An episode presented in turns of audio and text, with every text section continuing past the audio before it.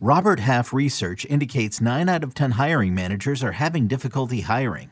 If you have open roles, chances are you're feeling this too. That's why you need Robert Half. Our specialized recruiting professionals engage with our proprietary AI to connect businesses of all sizes with highly skilled talent in finance and accounting, technology, marketing and creative, legal, and administrative and customer support.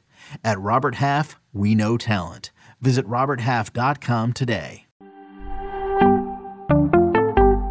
Happy Valentine's Day. Let's talk about the players we love on Fantasy Baseball today in 5. Welcome into FBT in 5. Today is Tuesday, February 14th. I am Frank Stanfield, joined by Scotty Dubs, Scott White, and Chris Towers. The whole gang is here. Let's start off with Chris, a hitter and a pitcher that you love in 2023. Well, the pitcher that I love, I'm going to go with a homer pick. You know, me and my Marlins. I love Edward Cabrera, and part of it is just I love the way the Marlins develop their starting pitchers. Edward Cabrera, classic Marlins prospect, throws really hard, has a great changeup. There are some concerns about his ability to stay healthy, but what we saw last season, he's most of the way to being a very good pitcher already. I think he just has to cut the walk rate. If he can manage to do that, there's a lot to like here. But the player I really love, and this is kind of a homer pick my, dad's from Pittsburgh, so I can claim Oneil Cruz as a homer pick. I love pierogies. I love Three Rivers Stadium or whatever, PNC Park. And I love Oneil Cruz. Oneil Cruz is, I mean, what's not to love about him? He's one of the arguably the most fun player in baseball right now.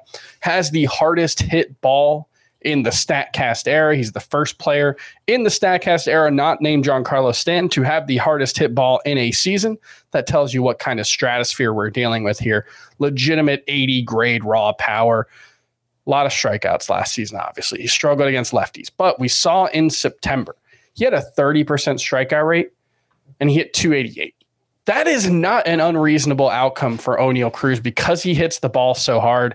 This is an Aaron Judge level power prospect who, you know, I'm not, nobody can, you can't project someone to improve the way Aaron Judge has, but he's got the skill set, he's got the baseline level of ability. Now it's time to hone those skills. I believe he can do it. I love Oneil Cruz, and I know everyone loves Oneil Cruz. There's something special about me. There's a big range of outcomes when it comes to Oneil Cruz, but one of those outcomes is he could return first round value if Absolutely. everything clicks here in his second season. Scott, we'll go over to you. A hitter and a pitcher that you love this season, if he hasn't well, already been stolen. Well, yeah, I mean that's the thing is uh, Oneil Cruz. When you first presented this question to me, that's who immediately came to mind. But then Chris claimed him first. And it's like, do I really want the player I love? Do I want that much competition for him? Don't like I, I might lose that competition, and I, I, mean that in the fantasy sense too. Like he he people might reach for him earlier than a point where I'm I'm looking to shortstop, looking to fill shortstop because it's such a deep position. So I'm going to go with somebody who tends to go a little later, uh, a little less well known, but I think very exciting upside for Miguel Vargas as well. Guy who consistently hit 300 in the minors. Certainly no strikeout issues for him. Good at getting on base too. Doesn't have that 40 homer power, but I think his power is being underestimated in general. Um, and, and, then he he brings a little speed too as well. Most importantly, he's going to be picking up eligibility at second base. It sounds like it sounds like he's the leading candidate to start there for the Dodgers. Could add third base and outfield before the year's over as well. So he could become a really versatile player on top of everything else. So Miguel Vargas is the hitter. I'm going to say I love for this year. Uh, the pitcher is going to be Chris Sale.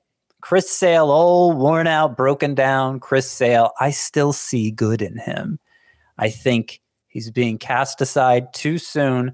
Uh, of course, you know, at this time last year, we are all excited about his return from Tommy John surgery, and he had made nine starts the year before in 2021. Come back from Tommy John surgery, basically looked like himself. So we had reason to be excited. It was another sort of Justin Verlander situation. Uh, but then last year, Chris Sale had the fractured, uh, the, the stress fracture in the rib cage early on. Came back only briefly before he broke his wrist. Those are not the kind of injuries we normally worry about for pitchers, having a carryover effect, having a reoccurring effect. Those are just fluke things that happen to Chris Sale. And so I think it's just it, it's honestly just fatigue the reason people are passing him over so much now. We should be as enthusiastic about Chris Sale as we were last year. And uh, I would say for both of these players, Vargas and Sale, my heart genuinely breaks when I see someone else take them in drafts. And that's how you know, Frank. That's how you know it's true love. Going shortly after Chris Sale is actually the pitcher that I have on this list, and that is Jeffrey Springs.